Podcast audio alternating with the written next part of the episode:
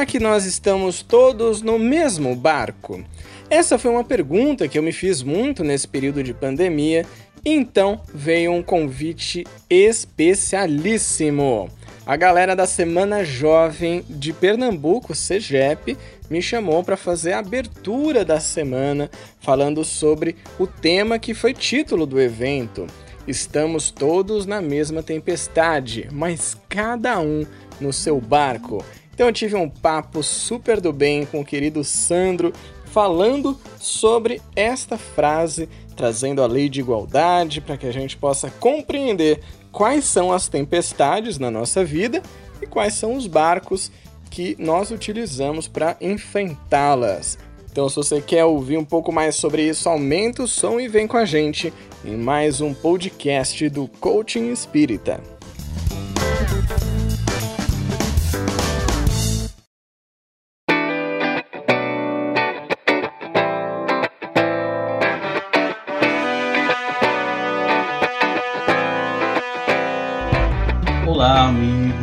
Que a doce paz do Mestre Jesus possa continuar nos iluminando, nos fortalecendo.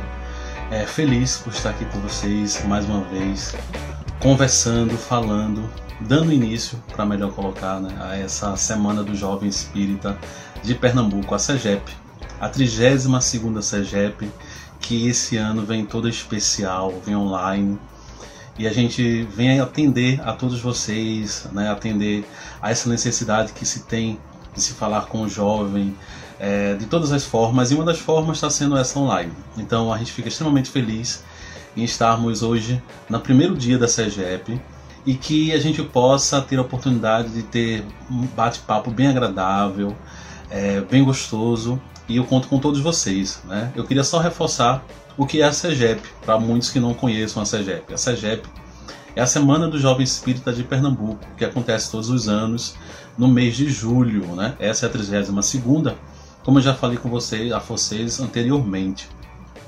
Esse ano a CEGEP vem trazendo esse, o tema que é Estamos todos na mesma tempestade, mas em barcos diferentes. Então vamos abordar durante a semana eixos que são muito parecidos, que tem tudo a ver com essa temática é, da CEGEP, né, desse tema principal. Hoje temos a felicidade de trazer o nosso amigo Júlio, e daqui a pouco vou falar um pouquinho mais com vocês sobre. Vou estar convidando ele também. É, reforçando que a SEGEP, a Semana do Jovem Espírita de Pernambuco, ela é promovida pela Comissão Estadual de Espiritismo, a CEE. Né? Então a gente tem essa alegria de estarmos trabalhando nessa casa, é, trazendo para vocês a Semana do Jovem, dando continuidade a esse trabalho da Semana do Jovem que é tão rica, que é tão importante. A gente tem um trabalho na CEGEP, né, que é um, é um, trabalho de promover, dinamizar, né, integrar as mocidades é, aqui de Pernambuco. É uma semana extremamente rica, extremamente gostosa. Então, assim, não vamos é, perder muito tempo conversando aqui, eu e vocês. Vamos trazer, é, vamos correr para trazer logo para o bate-papo o nosso amigo Júlio Sena, né? que vocês devem conhecer, que é o coach espírita. É uma pessoa muito capacitada para estar tá falando hoje sobre esse tema, né? Estamos todos na mesma tempestade, mas em barcos diferentes. Olá, pessoal. Olá, Sandra, tudo bem? Júlio, tudo bem? Tudo bem, graças a Deus. E você? Tudo tranquilo. Como é que estão as coisas por aí? Por aqui, graças a Deus, tudo ótimo. Estamos aqui na quarentena, firme e forte. Isso. Continuamos, continuamos, né? É, prazer estar contigo, estar podendo ter esse bate-papo com você. É muito bom quando eu entrei lá no teu, no teu Instagram e aí eu vi logo lá, né? É, espiritismo leve, prático e sem mimimi. É, é isso que a gente precisa para trazer e para falar com o jovem, cara. A gente precisa de um espiritismo. Eu acho que não só com o jovem, né? Eu acho que com todo mundo a gente precisa desse espiritismo que é prático, que é o espiritismo que nos mostra o Cristo, né? de forma simples, leve, né, interessante de se ouvir, de se falar. Aí eu gostei muito dessa tua colocação lá, leve, prática, sem mimimi.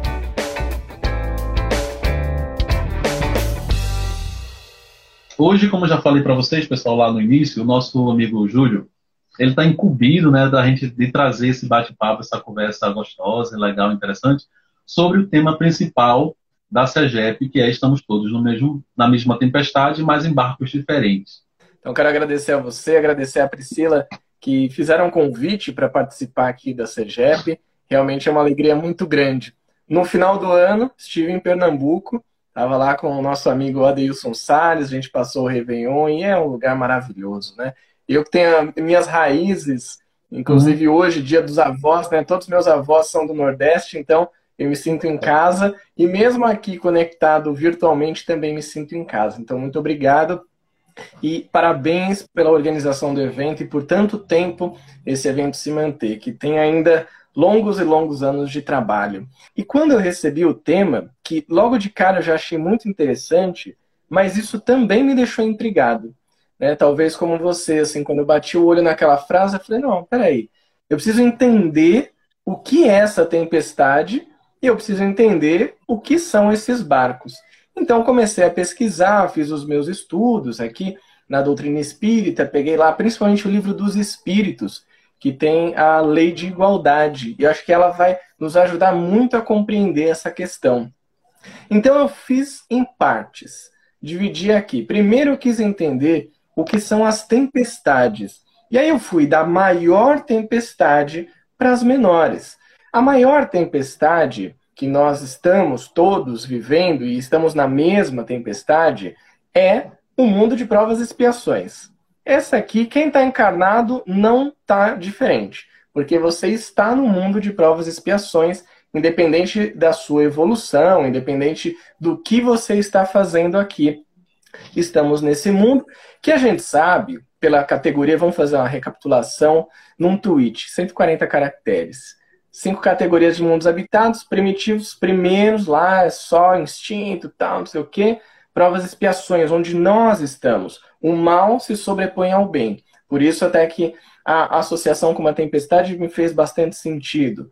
Regeneração é quando a gente já dá uma tranquilizada, gente consegue aí se recuperar, melhorar algum, algumas habilidades, mas não tem tanto sofrimento. Depois a gente vai para os mundos felizes. Aí a felicidade já é uma realidade para todos. E finaliza nos mundos divinos, que aí é espírito topzera, nível hard, absurdo, já estão lá na frente.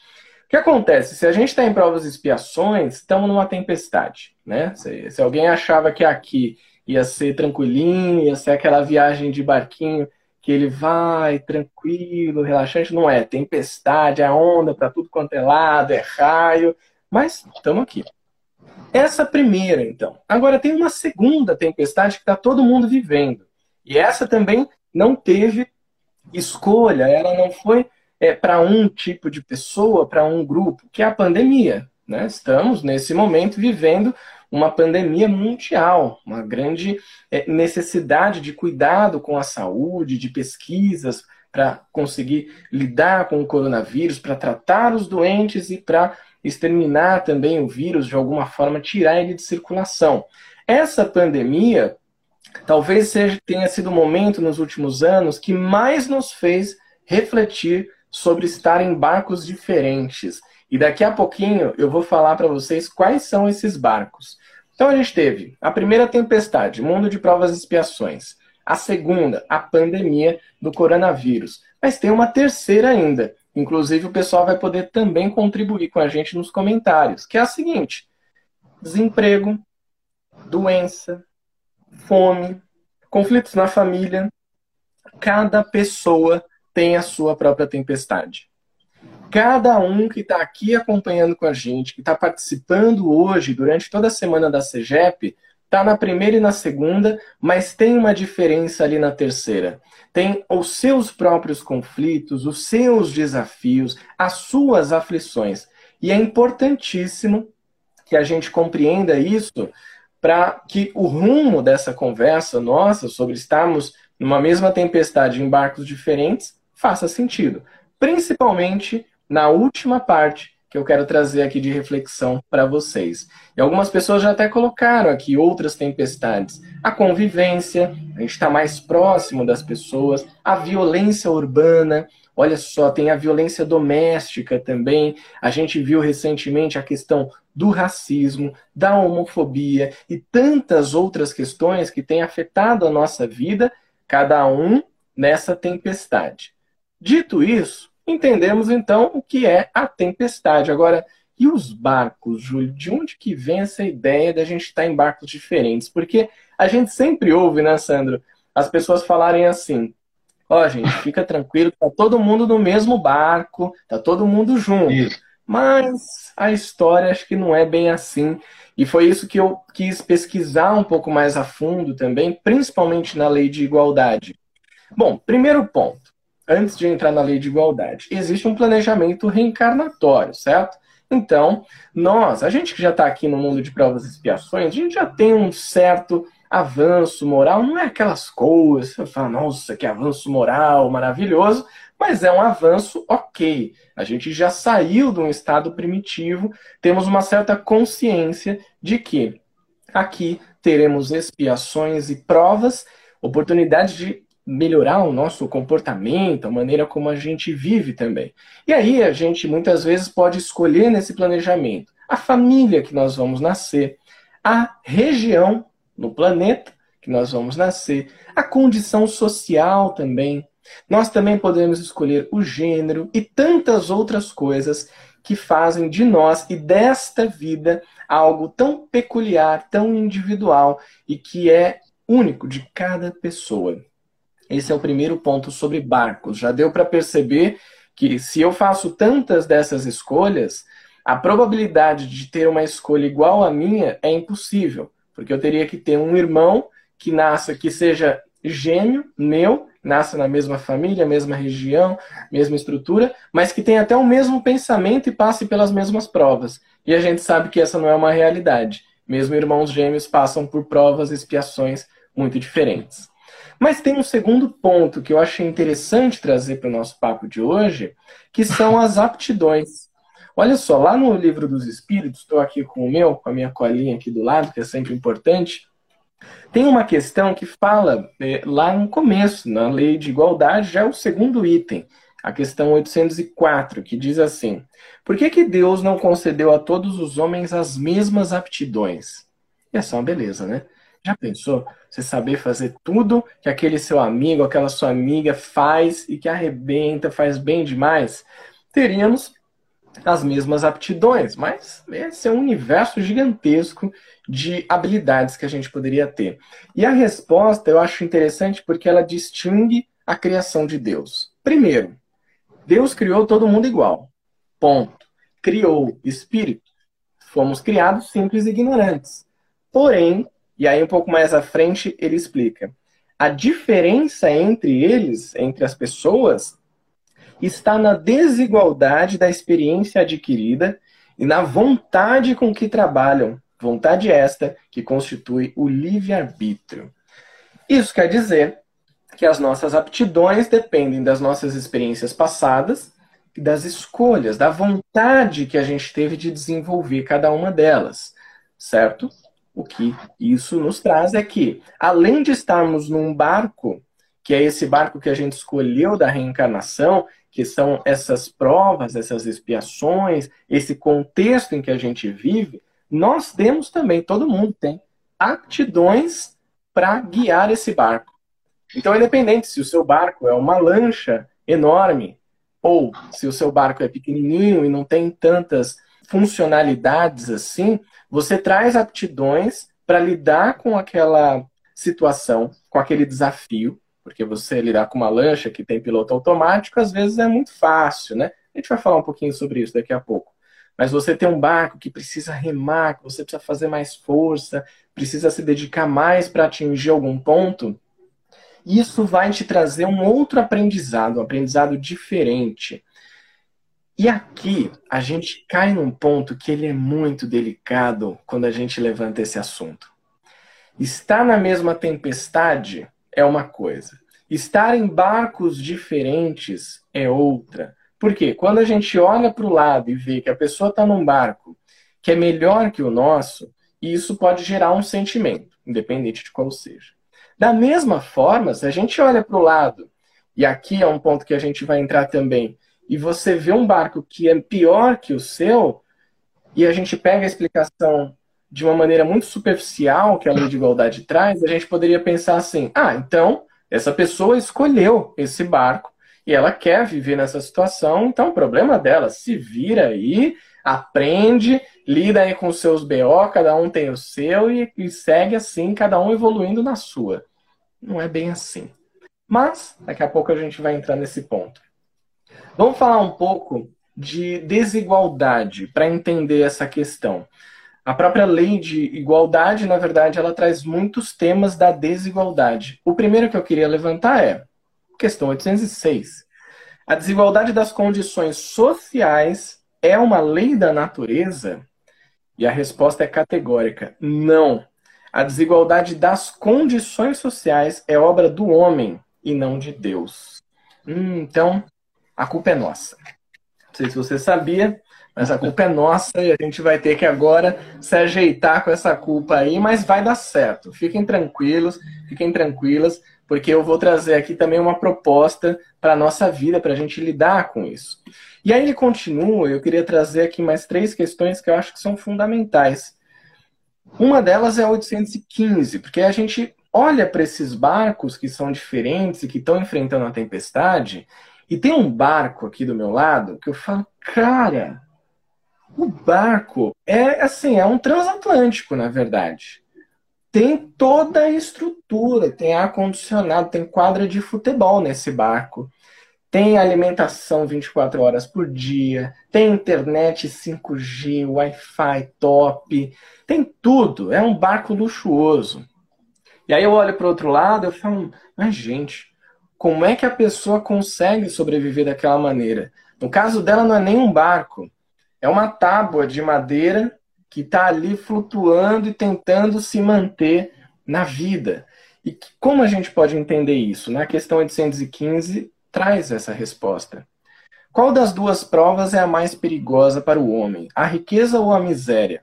Aqui a gente fala das desigualdades materiais, da riqueza e da pobreza. E olha a resposta que interessante. Tanto a riqueza quanto a miséria são perigosas. Porque a miséria provoca as queixas contra Deus, pode provocar. A riqueza estimula todos os excessos, e isso também é um perigo. Porque a riqueza pode levar para um caminho de eu vou aproveitar tudo mesmo, e essa vida aqui é para eu curtir. E muitas vezes, isso, na verdade, em todas as vezes, quando a gente acaba caindo nesses excessos, não é legal para nossa encarnação, não ajuda em muita coisa. Então, esse é um primeiro ponto para a gente entender, mas tem mais ainda, não fica só por aí.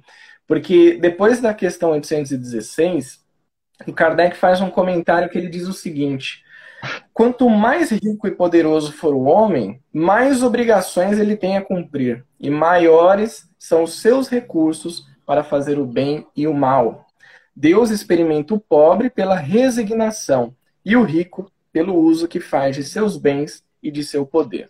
Então aqui eu trouxe um ponto para a gente guardar. Guarda esse ponto aí. Estou falando de matéria, tá? Falamos primeiro das tempestades de cada um, do barco em que cada um tá e agora de uma desigualdade de aptidões de matéria, que é riqueza e pobreza, só que tem mais uma.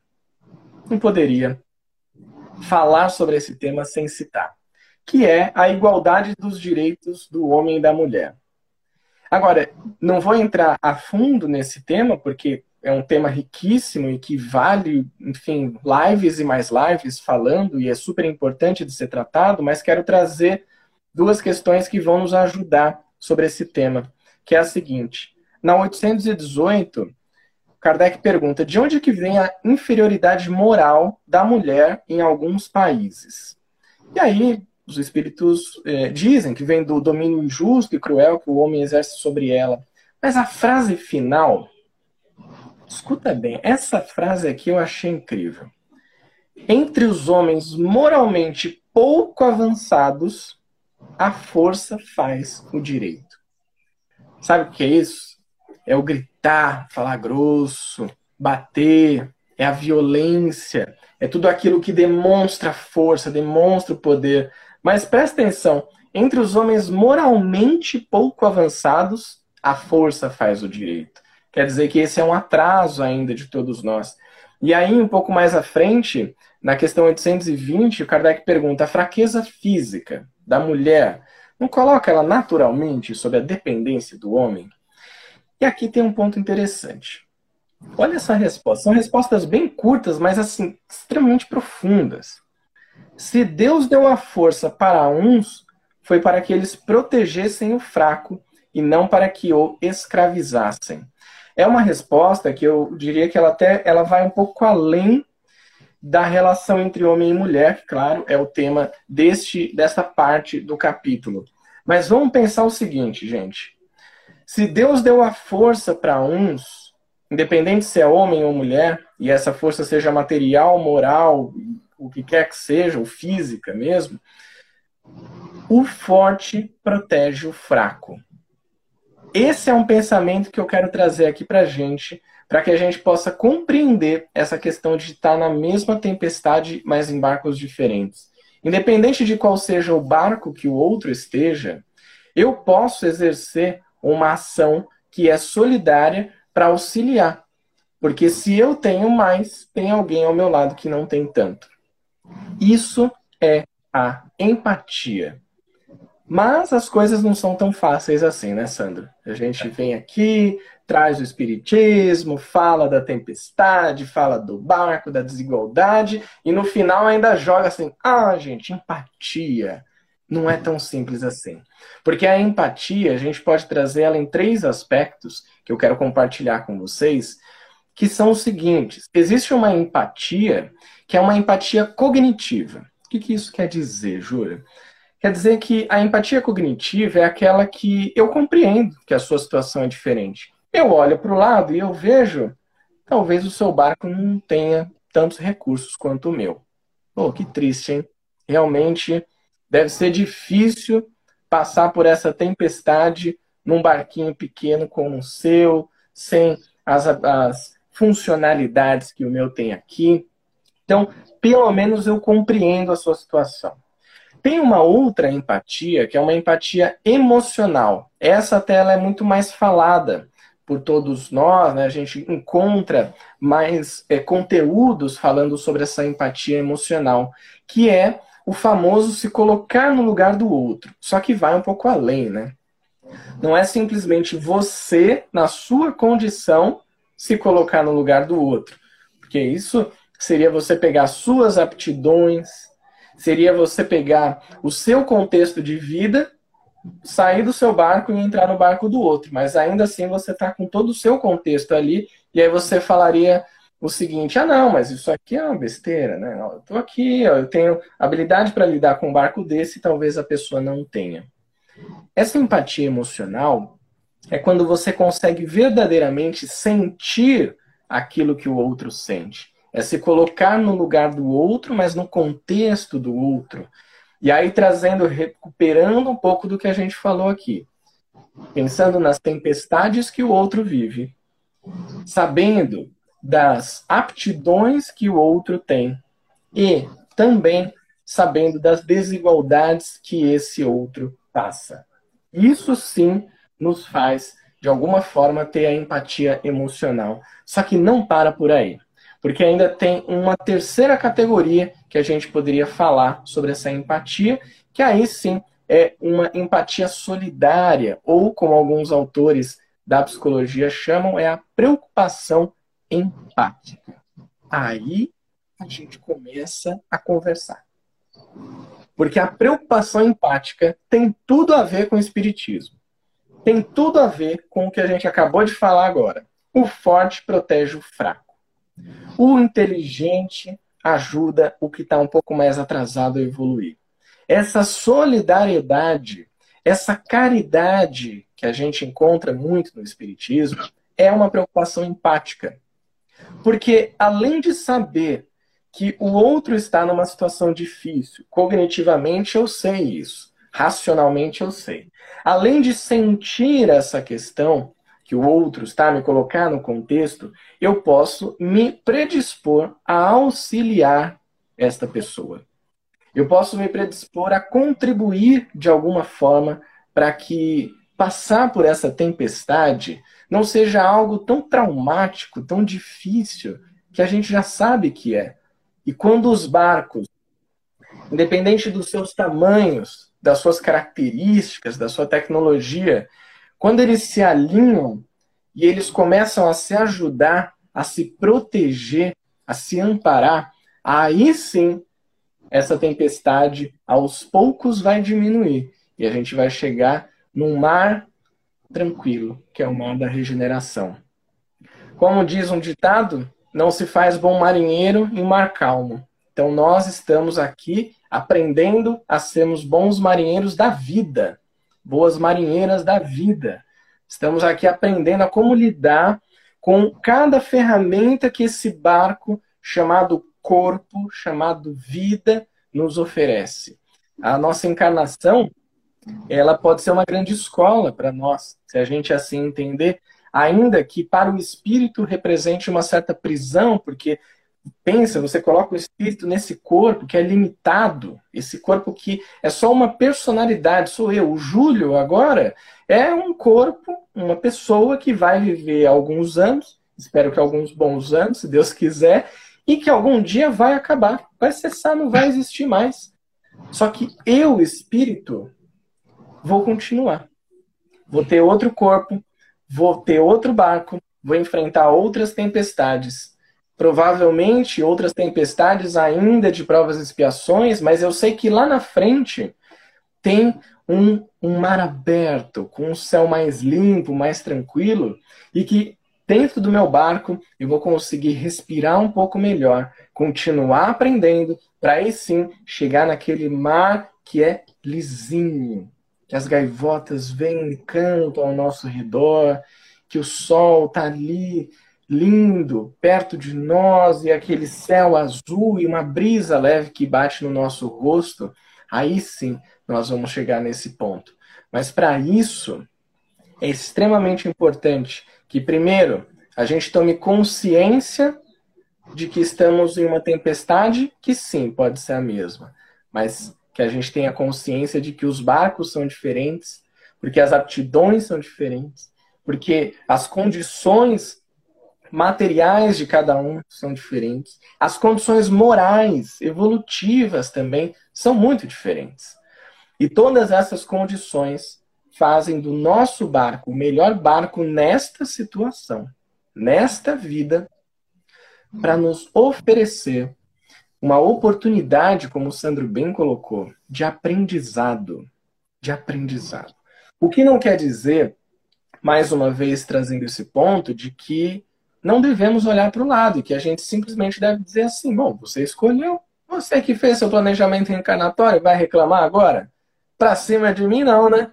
Mas não é bem por aí. A gente pode sempre oferecer essa verdadeira solidariedade, essa verdadeira empatia com aqueles que estão ao nosso redor. Então, isso que eu queria trazer para vocês, essa reflexão, ela conseguiu me responder algumas dúvidas que eu tinha, até com relação ao tema, que eu achei incrível, achei fantástico. Me fez estudar, pesquisar e refletir muito sobre o assunto. E espero também, vi aqui que o pessoal já foi comentando muita coisa, que de alguma forma isso nos ajude a ampliar a nossa visão sobre a tempestade e sobre os barcos que estão ao nosso redor e os nossos próprios barcos também. Eu acho, eu acho interessante na tua fala, quando tu coloca sobre a empatia, que, que é um sentimento que a gente precisa conhecê-lo mais, né? Porque eu acho que, eu acredito que a gente fale muito, mas o nosso sentimento é, não é muito trabalhado. E aí, quando tu falava de empatia, eu me lembrava muito da questão da renúncia porque eu acho, eu, eu acredito que a gente pode fazer um link aí, porque quando a gente fala de renúncia, a gente precisa entender que renúncia, primeiramente, precisa ser a nossa. E a gente, às vezes, nesse processo de, de, de construção, de tempestade, porque geralmente os processos de construção, eles não se dão de forma fácil, de forma delicada, né? Como você mesmo já falou, se dá de forma muitas vezes dolorosa, é, corrida, difícil. E, e, e vem em cima disso uma questão da renúncia. É, é, o renunciar que a gente precisa muitas das vezes aquilo que a gente quer, aquilo que a gente acha que, que nos convém, que é melhor. Então, assim, é, é voltar ao que eu falava antes, né? Que essas dificuldades, essas tempestades, por mais que doa, por mais que incomode, por mais que machuque, elas, elas estão e elas existem para nos fazer crescer. É, esse, é essa nossa visão que a gente tem que ter, né? E às vezes a gente não vê a dificuldade como oportunidade disfarçada. A gente vê a dificuldade como dificuldade e ponto. Né? É um problema que eu estou passando, é uma dificuldade que eu estou vivenciando e não é boa e eu não estou gostando. E não é assim.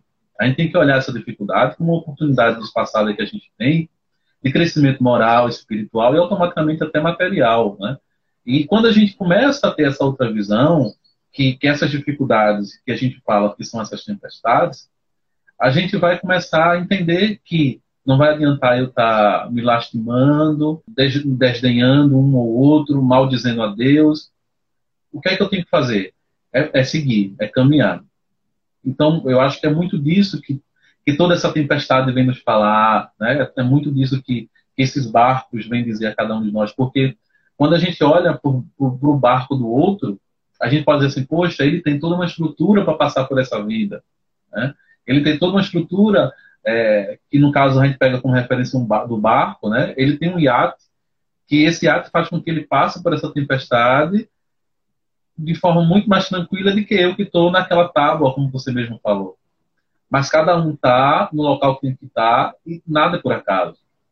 E são essas construções né, de pensamento, de entendimento, que quando a gente começa a ter, faz com que a própria tempestade acalme. É porque é, quando me vem agora muito de que essa tempestade que a gente passa, na maioria das vezes, ela é ocasionada por nós mesmos, pelas nossas situações, né, pelos nossos atos. E a gente às vezes se esquece que a gente vive sobre uma lei e que todos nós estamos sobre ela a lei de ação e reação. A lei daquele que planta vai automaticamente ter que colher. Então ninguém foge a isso. Né? Então, essa tempestade que nós possamos estar passando, possamos estar vivenciando, não é, um, não é por acaso e não é Deus que nos deu. Né? Fomos nós que plantamos e estamos agora colhendo. Né? É exatamente isso. Você falou uma coisa bem importante, Sandro, quando você citou a questão da, da reclamação, da indignação que muitas vezes a gente pode ter. E que isso, claro que é sempre é, válido, que a gente vai ter alguma questão na nossa vida que vai gerar uma frustração, que vai gerar um desconforto, uma, uma angústia. Só que quando a gente se perde na reclamação, a gente perde também uma oportunidade que é de olhar para aquela situação e dizer assim: bom, isso aconteceu, já aconteceu, e já me trouxe esse resultado que eu não gostei. O que é que eu posso fazer a partir de agora para lidar com isso que veio para minha vida. Esse é até um, um pensamento que nos traz para o tempo presente, traz para o aqui e para o agora, e que também nos prepara para um futuro melhor. Quando você aprende a desenvolver essa resiliência.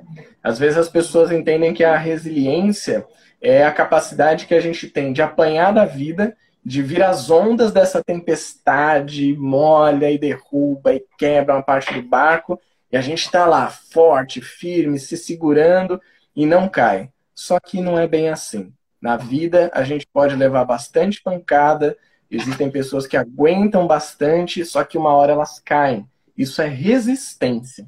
Você ficar ali, parado.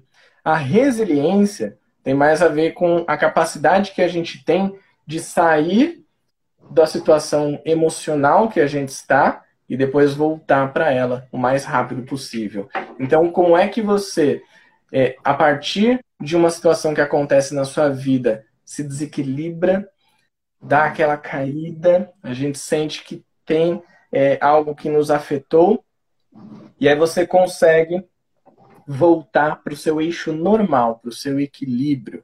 Você consegue sair daquela emoção que podia ser negativa e volta para um estado neutro, positivo, enfim, mais sereno. Essa é a resiliência.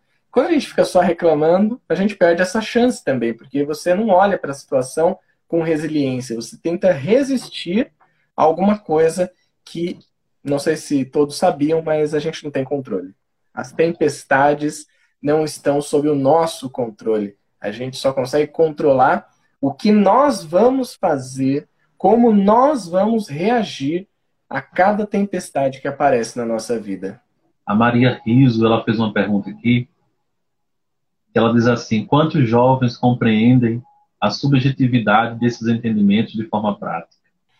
Olha, muito boa essa pergunta aqui da Maria Riso, né? É, como compreender a subjetividade? Eu acho que isso tem a ver até com o que o Sandro falou, que viu na, na biografia ali do meu canal, no Coaching Espírita, aqui no Instagram, que é isso, é falar do Espiritismo de uma forma leve, prática e sem mimimi, é justamente sair um pouco do subjetivo e trazer para o objetivo, para o que está acontecendo aqui agora, para o nosso contexto.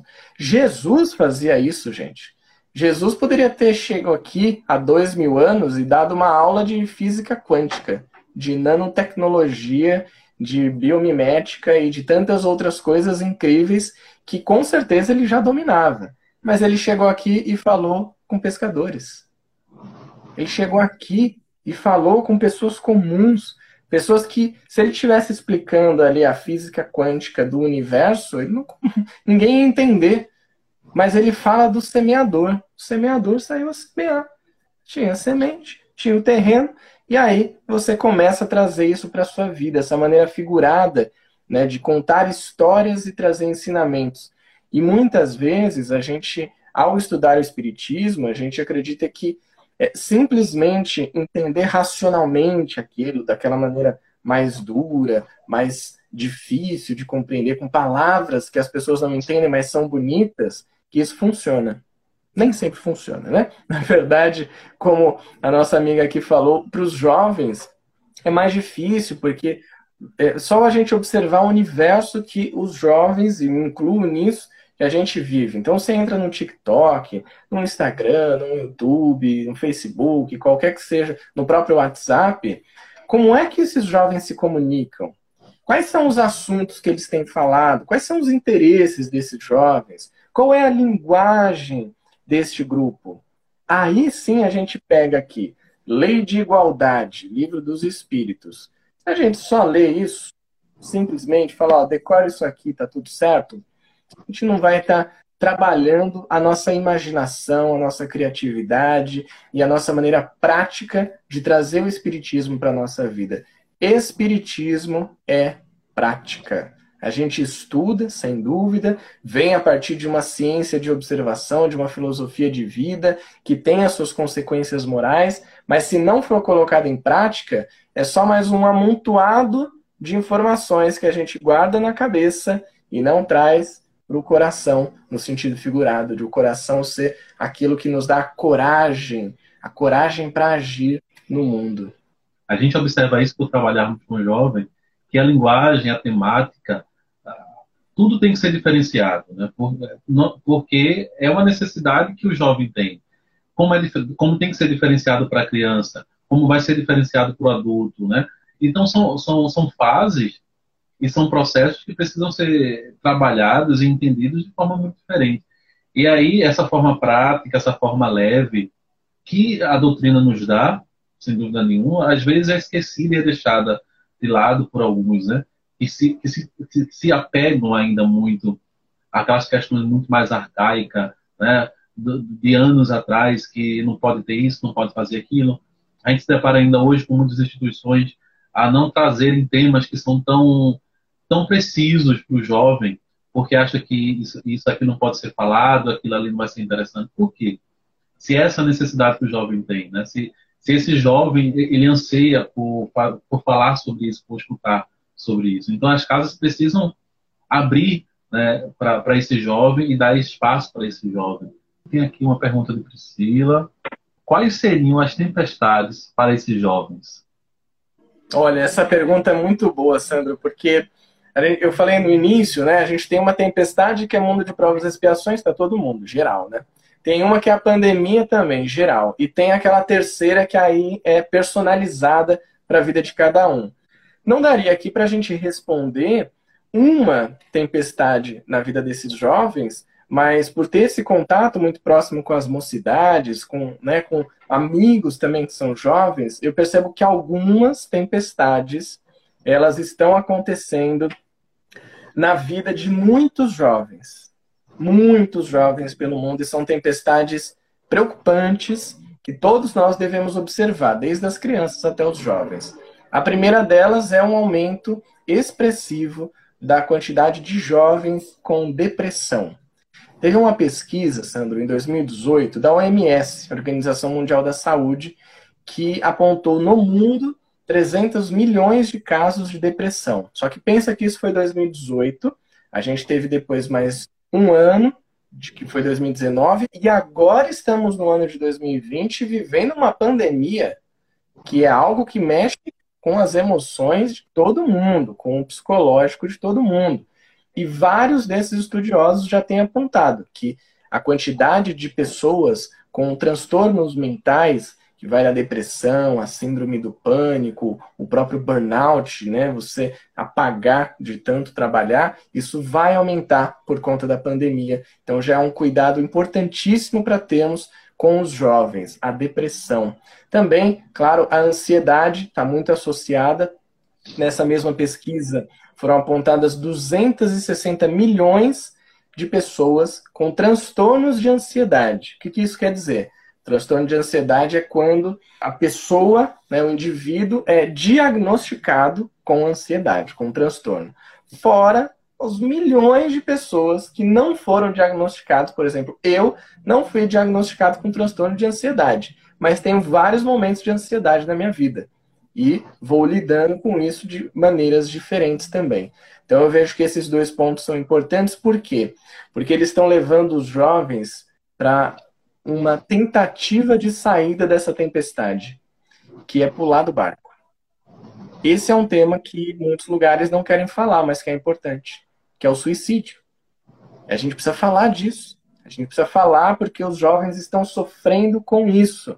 Estão sofrendo por não ter um espaço dentro de casa para conversarem, não ter diálogo com a família. Muitas vezes o pai e a mãe nem sabe quem é aquele rapaz, quem é aquela moça que está ali na sua sala, principalmente agora na pandemia, que está todo mundo em casa. Alguns pais que eram mais acostumados a passar a maior parte do tempo fora de casa. Ah, os filhos vão se virando por aí e vai aprendendo com a vida. Mas esses jovens estão cheios de emoções, borbulhando por dentro e que precisam cada vez mais de ajuda. Seja a ajuda médica, ajuda psicológica, seja também o amparo da família, o amparo dos amigos, a preocupação empática, a empatia solidária que a gente falou aqui. Olhar para o barco do lado não é só para aquela pessoa que está distante de você, que tem uma condição diferente. É também olhar para aquele que está exatamente do seu lado. Porque até esse, seja seu filho, sua filha, seu marido, sua esposa, quem quer que seja, está num barco diferente.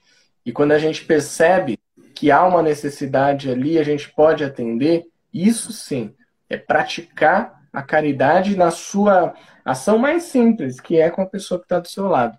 Essas são algumas das tempestades dos jovens, mas tem tantas outras. Tem a escolha da profissão, tem a preocupação com a economia, como que vai ser daqui para frente? será que eu vou ter emprego? Será que eu vou conseguir me sustentar, ter uma família, um lar, sair da casa dos meus pais? Tem a tempestade do meio ambiente. Quantos jovens como a Greta Thunberg que estão lutando, batalhando para defender o meio ambiente, para que a gente tenha um planeta para viver. A gente vai precisar, né? Daqui a uns anos a gente vai continuar precisando desse planeta para viver. Então a gente tem muitas tempestades e o que eu diria que é mais preocupante é quando essas tempestades geram no pensamento dos jovens a vontade de pular do barco. Aí a gente precisa ficar de olho mesmo. E hoje em dia, né, a gente observa nos consultórios médicos vários médicos dizendo que atenderam vários jo jovens com sintomas de ansiedade e era só simplesmente ansiedade e aí eles, eles estavam com falta de ar, questões desse tipo e pensavam que era o Covid. Então eles iam para o hospital é, é, com falta de ar, com ansiedade, para serem atendidos pensando que estavam com Covid, com vírus, e não era, era simplesmente sintomas de ansiedade. Isso tem crescido muito também, na, até com as crianças, né? É, o Rodrigo Salles, que vai estar amanhã conosco, tá, gente? Amanhã 19h30, tá? Vai ser o Rodrigo Sales, que é daqui de Pernambuco. Ele faz a seguinte pergunta. É, você acha que as instituições espíritas elas estão conseguindo chegar até o coração dos jovens? Essa pergunta é interessante porque eu consigo trazer algumas experiências para dividir com vocês, algumas histórias, de pessoas que nos procuram, que mandam mensagens ou até questionamentos justamente para atrair os jovens para casas espíritas. Eu te diria, Rodrigo, que hoje, de uma maneira geral, não, infelizmente. Algumas poucas experiências que eu tive contato conseguiram atrair os jovens, conseguiram ampliar o espaço de fala da juventude, o espaço de trabalho também. E o que eu percebo de característica comum entre todas essas instituições que conseguiram é teve abertura para o diálogo, então os dirigentes mais do que falar, eles ouviram o que os jovens poderiam contribuir, teve abertura para o trabalho ou seja, esses jovens tiveram responsabilidades dentro da casa, que não era só é, organizar cadeiras, não era ficar dando abraço na frente do, da porta do centro e nem ficar na barraca do cachorro-quente na festa junina. Então eram outras prioridades, outras responsabilidades, e claro que todas essas que eu falei são muito importantes e é importantíssimo que o jovem também possa contribuir, mas não só nisso. Esses jovens estavam com espaço para falar nas palestras. Esses jovens estavam organizando eventos. Esses jovens estavam criando grupos de estudos. Esses jovens estavam criando as redes sociais do centro, Facebook, Instagram, YouTube. Estavam produzindo conteúdo, vídeo, podcast, textos, melhorando o site do centro. Isso atrai a juventude, porque eu posso ser eu mesmo ali. Eu não preciso colocar uma máscara de que eu sou uma pessoa, né, o super adulto lá, formal, aquela coisa, palavras difíceis, e aí, quando eu sou jovem ainda, no meu caso, eu tenho a barba, então eu consigo disfarçar um pouco. Mas se eu tirar, é o moleque, bota o moleque para carregar cadeira, bota o moleque para organizar a sala da bagunça ali, e não, e tem gente muito boa por aí. Então, eu vejo que ainda há um caminho para a gente trabalhar, que não é só pela tecnologia, é importante ressaltar isso, que às vezes a pessoa pensa isso, ah, não, botou tecnologia, o jovem está aqui. Não é bem assim. É mais sobre espaço e sobre trocas do que sobre as ferramentas que se usa. Mais uma vez a Maria Riso, que ela faz a seguinte pergunta. Mas e o jovem que não se deixa ver, por não sentir-se aceito ou fora dos padrões? O que fazer com esse jovem? É isso. O jovem fora dos padrões. Muito importante sua, sua pergunta, minha amiga. Quais padrões? Que padrões são Esse esses? é o primeiro ponto. Que padrões são esses? A gente tem um padrão de sociedade que é muito cobrado e tudo mais, mas isso é um padrão? A gente precisa estar dentro dessa norma desse padrão, precisamos ser padronizados, a gente tem que ter um gabarito, como é na escola, e a gente olha para ele e fala, hum, aqui eu não consegui, aqui eu consegui, aqui eu não consegui, eu vou me sentir mal por isso. Acho que a primeira coisa, e de uma maneira bem direta para nossa amiga, é qual o padrão? É falar com esse jovem e, e de alguma forma, levar para essa pessoa, para esse indivíduo, o reconhecimento de que aquele jovem, de que aquela pessoa é uma pessoa incrível, é uma pessoa especial, é uma pessoa, é um espírito que foge de qualquer padrão e de que esses padrões eles não são importantes e necessários, que a gente pode se aceitar. Quando eu me aceito, eu permito que o outro me aceite também. Então, eu já eu levantaria essa questão de quais são esses padrões. É muito rico esse nosso, esse nosso momento de estarmos aqui, Júlio. A gente vai conversando e vejo um tempo que a gente escuta você falando, a gente vai vendo os comentários dos nossos amigos, né? Queria agradecer a você pela participação.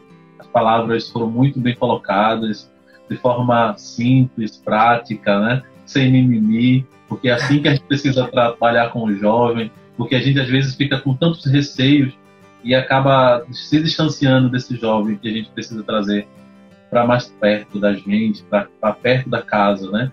É, é, é, reforçar isso que você disse. O jovem, ele não existe apenas os trabalhos pesados de campanha do quilo de limpeza. O jovem, ele tem condições, é, ele tem ele se der possibilidade, né? Dele fazer palestra, dele para frequentar uma reunião mediúnica. Tem todos esses processos que precisam ser observados, olhados com mais carinho para o jovem. E aí a gente fica extremamente feliz pela oportunidade que estamos tendo de ter você aqui hoje na abertura dessa CEGEP, que está sendo bem diferenciada, né? mas que não deixa de ter a sua importância, e não deixa de ter, né, de chegar aonde tem que chegar, da forma que tem que chegar. Porque é o que falávamos lá anteriormente, né? É, o momento nos pede isso, então a gente vai trabalhar com, com as ferramentas que a gente tem.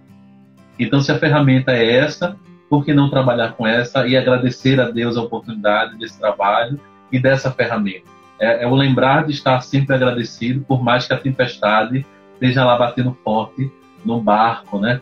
E sempre possamos lembrar que até foi um, um pedido muito feito pelo grupo, né? Os nossos cartazes, se vocês prestarem atenção, tem a tempestade, tem um barco, mas lá no final tem o farol e tem o pier, que é ali onde a gente vai chegar, acalmarmos é, e vermos que a tempestade passou, porque Jesus é o nosso norte, Jesus é o nosso guia. Então, assim, eu te agradeço de coração a todos que estão aí. Pode se despedir, falar com a gente aí, dando seus agradecimentos. Sandro, quero te agradecer. Foi um papo muito legal aqui com você, com todo o pessoal do CEGEP. Agradecer toda a organização do evento e também desejar a todos e ao evento, ao CEGEP, longos anos de comunicação, de espaço com os jovens. Estou sempre à disposição por aqui. E para vocês que acompanharam, que mandaram comentários, mensagens também, fica aqui o meu grande abraço e um desejo de que esse farol que ilumina o nosso caminho na tempestade, que é Jesus, que ele esteja sempre por ali, que a gente também tenha olhos de ver essa luz que direciona o nosso caminho e para onde o nosso barco deve seguir, sabendo sempre que lá na frente as coisas vão se acalmar. Tem um mundo novo chegando por aí que é um mundo sensacional, gente. É um mundo incrível que é esse mundo de regeneração. Não tem como a gente voltar para trás, é só para frente que a gente vai. Então, como eu tenho encerrado muitas das participações que eu faço, eu digo para todos: vamos em frente, meus amigos e minhas amigas, vamos em frente para chegar até esse mundo novo que está muito próximo de nós. Grande abraço a todos e que em breve estejamos juntos presencialmente Tô morrendo de saudade de comer uma tapioca de Pernambuco que só esse povo aí sabe fazer. Esperamos, quem sabe, no próximo ano estarmos juntos presencialmente, né? E vermos esse movimento vibrar com você próximo aqui a nós, né? Te agradeço mais uma vez. Abração, Júlio. Grande abraço, gente. Até a próxima.